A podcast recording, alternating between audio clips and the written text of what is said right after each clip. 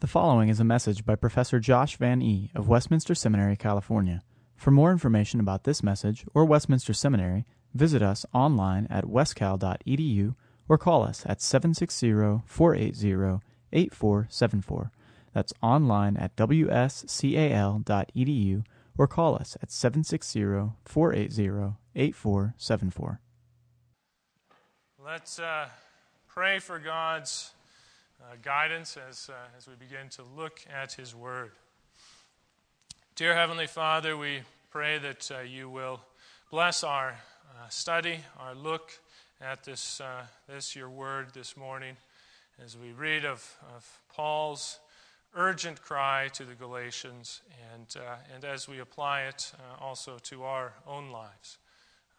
we pray that you will bless um, this as we speak through it and, uh, and through your Spirit, that uh, you will convict us and uh, that you will bring about um, what it calls us to do.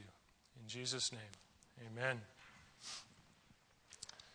So, our text this morning is Galatians chapter 4, verses 21, and I'll read through 5 1. So, Galatians chapter 4, starting with verse 21. Tell me, you who desire to be under the law, do you not listen to the law? For it is written that Abraham had two sons, one by a slave woman and one by a free woman. But the son of the slave was born according to the flesh, while the son of the free woman was born through promise. Now, this may be interpreted allegorically. These women are two covenants. One is from Mount Sinai, bearing children for slavery. She is Hagar. Now, Hagar is Mount Sinai in Arabia. She corresponds to the present Jerusalem, for she is in slavery with her children. But the Jerusalem above is free, and she is our mother.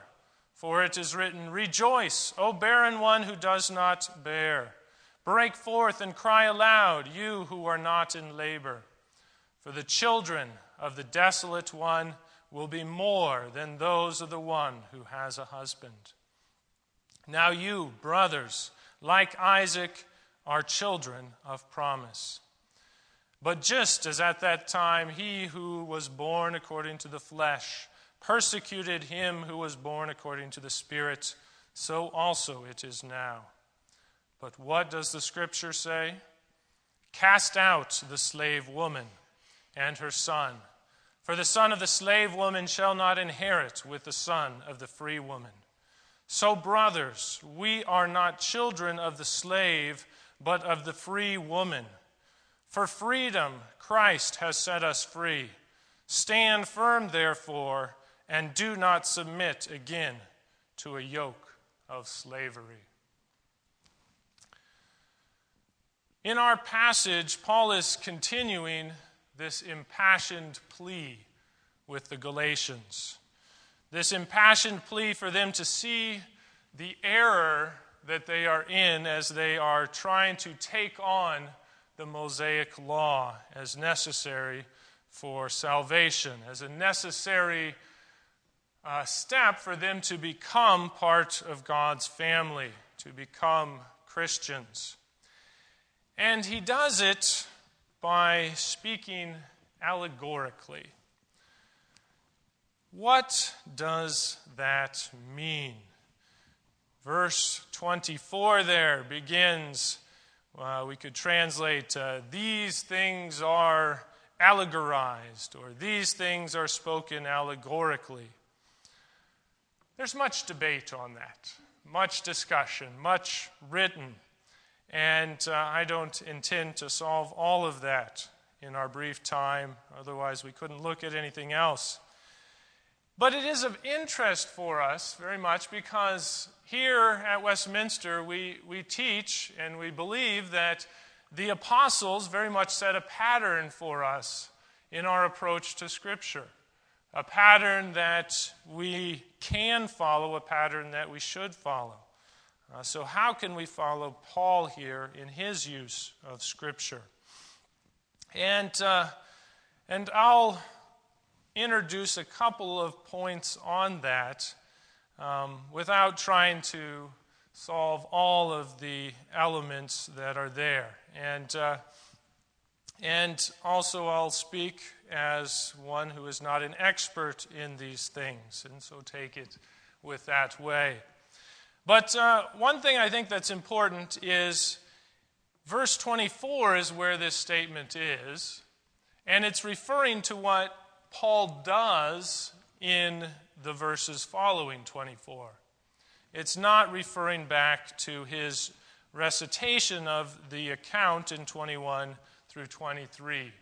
He's not saying that what we have written back in the book of Genesis is an allegory.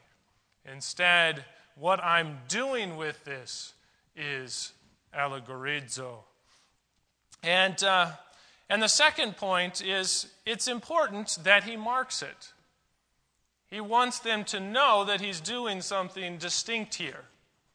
Uh, similarly, back in chapter 3, verse 15, before he goes into an example, what does he say? He says, To give a human examples, brothers, I give this. And so we have something similarly marked here.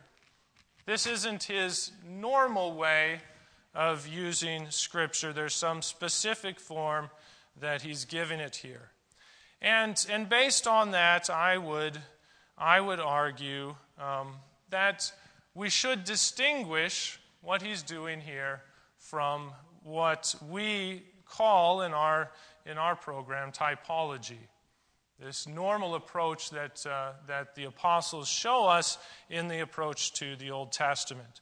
That here he's doing something different from that.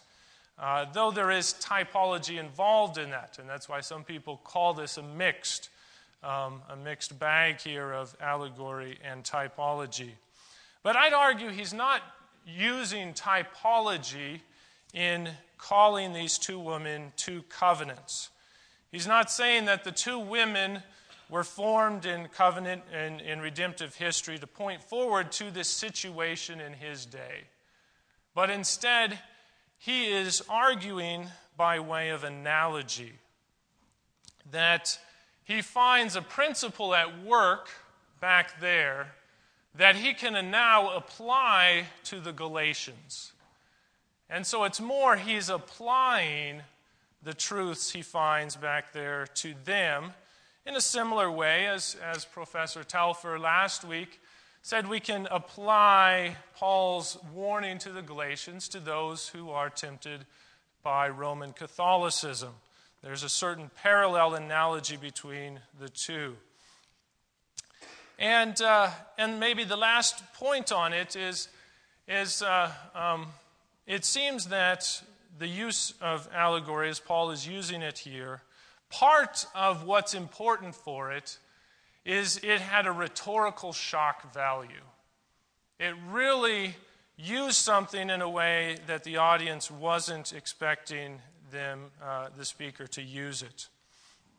And, uh, and that's really how he starts out here, right? He says, You want to take on the law? Well, let's read the law. And so he reads, right? The law and can refer in general to the books, the five books of Moses. And so he gives this quote from the law. And he applies it to their situation, saying, You want to take on the law to be the most Jewish, to be the most tied to Abraham? Well, when we read it and we apply this, we find out that actually you are the least Jewish by doing that. You are the least tied with Abraham. And so that's the point that he's getting across. Uh, and so if we get into the text more specifically here, what do we find? Um, as I mentioned, 21 through 23, he briefly recounts the birth of uh, uh, Ishmael and, uh, and Isaac. And then he, in 24, starts this allegory proper. Right? These two women are two covenants. And the one is from Mount Sinai. And what does it give birth to? Slavery. And uh, slavery in the sense of what was required under the Mosaic a lot of things to do keep the seasons, keep the food laws, keep everything like that. You must serve all of these things. And he says it, it corresponds to the present day Jerusalem. Present day Jerusalem. Uh, because she, Jerusalem, present day Jerusalem, is a slave along with her children. And the analogy here, I would argue, that he's making is that the Judaizers, what were they trying to do? They were trying to make the Gentiles Christians according to the flesh. How do you make somebody in, come into the covenant community based on the Mosaic? Well, they have to take on the whole law. That's how they join the community. They have to do it according to the flesh. They have to take on circumcision. They have to keep all of the feasts and festivals and everything like that. And so that is what these Judaizers want the Gentile Christians in Galatia to do. But the shock value here is great because Paul has now said Sinai, Sinai that all of the Jews, as they heard it, what does it associate with? It associates with freedom, right? It's Exodus out of Egypt. It's, it's what comes right after that great deliverance of God he's now tying it with slavery, the very thing they escaped in Egypt. And so it has that shock value. And, and right, and they would say, well, you know, this, is, this was the law, this was the way you become a real Jew. And he's now saying, instead, this is the way that you are like Ishmael. This is the way that you are a son and daughter of Hagar. The one who in, in, uh, in the Pentateuch was when Sarah and Abraham were doubting God's promises, when they still didn't have any children, and so they wanted to figure out a normal way by which to have children. And so Hagar is given to Abraham by Sarah and Ishmael's born.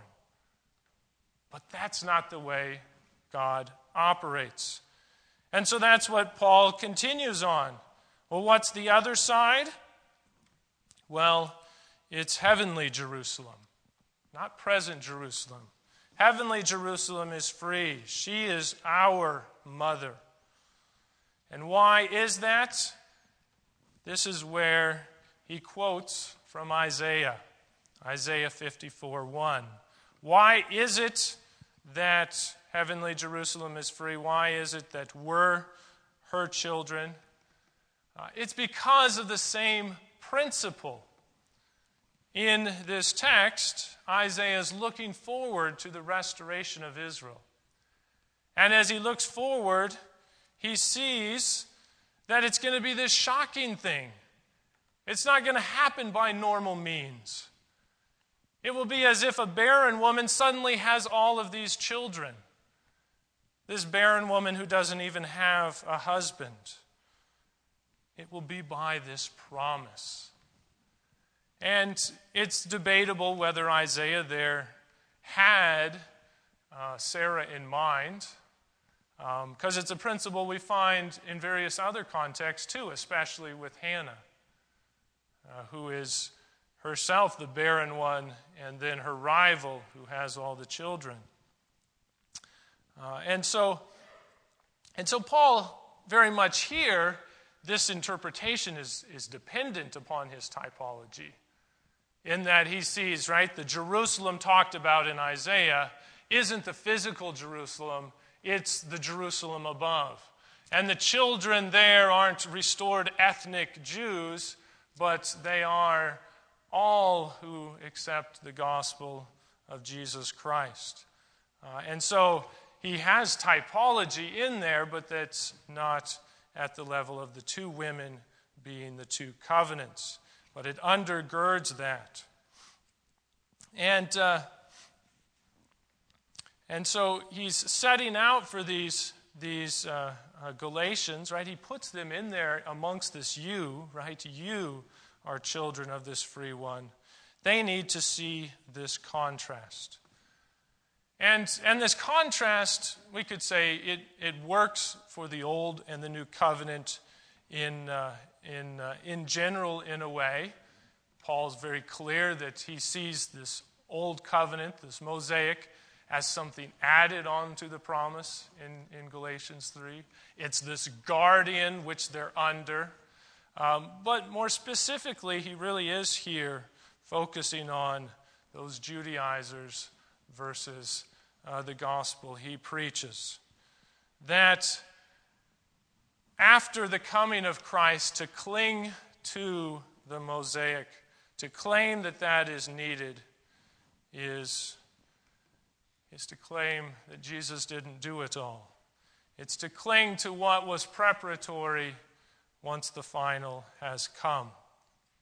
It's to try to do it the natural way once you've seen that there is a way of promise. And the two cannot go together. And that's really the application he then gives in verse 29 and following. That there is this struggle between the two right now. And the ones of the free woman, they're currently the ones under persecution. That doesn't show, he wants the Galatians to know that doesn't mean that they're not it's not the right way, it's not the true way. They're currently under this persecution. But what was the truth seen back then? And how is it applied to them? Right? We get this scripture quotation in verse 30. Cast out the slave woman and her son, for the son of the slave woman shall not inherit with the son of the free woman.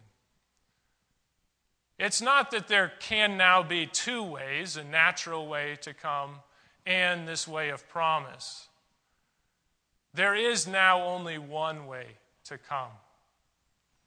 There is only the way of promise, just as Ishmael had no part in the inheritance and he was cast out.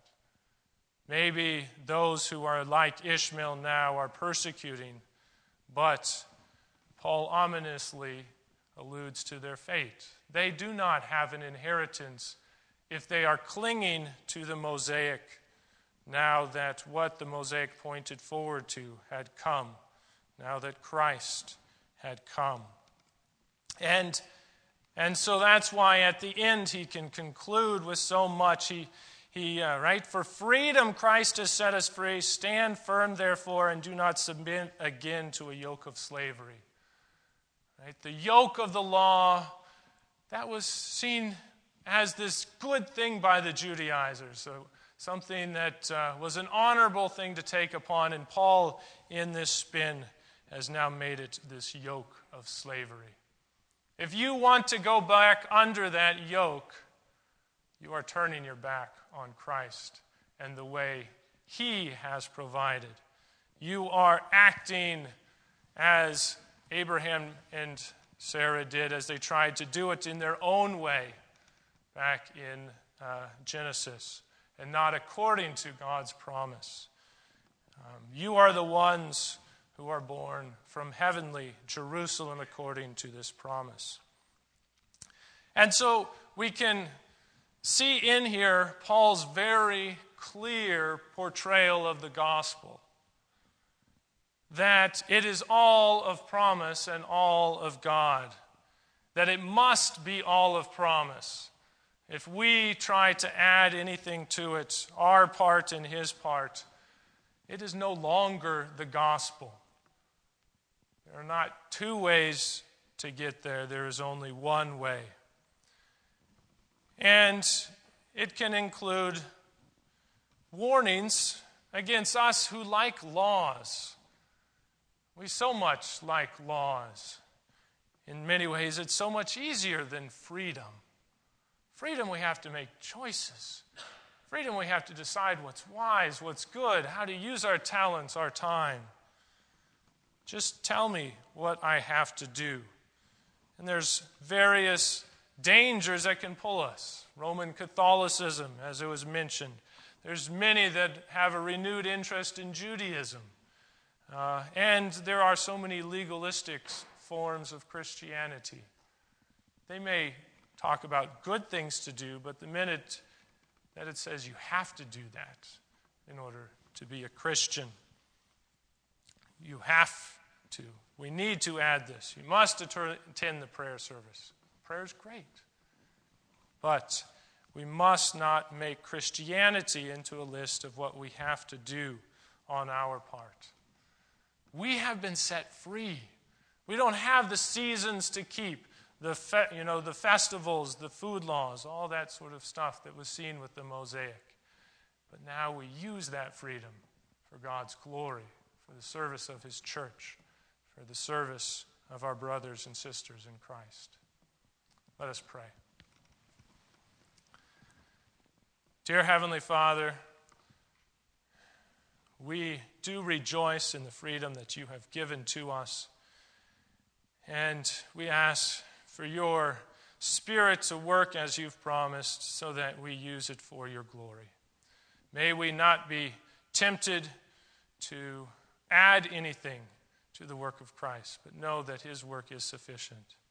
And thereby we run our race. We run our race out of gratitude and thankfulness for what Christ has done. And bless us as we go out in the rest of this week and in the rest of uh, uh, this semester. Run this race to your glory and for the benefit of your church. In Jesus' name, amen. Copyright 2012, Westminster Seminary, California. All rights reserved. You are permitted to reproduce and distribute this material in any format, provided that you do not alter the wording in any way and that you do not charge a fee beyond the cost of reproduction. For web posting, a link to this document on our website is preferred.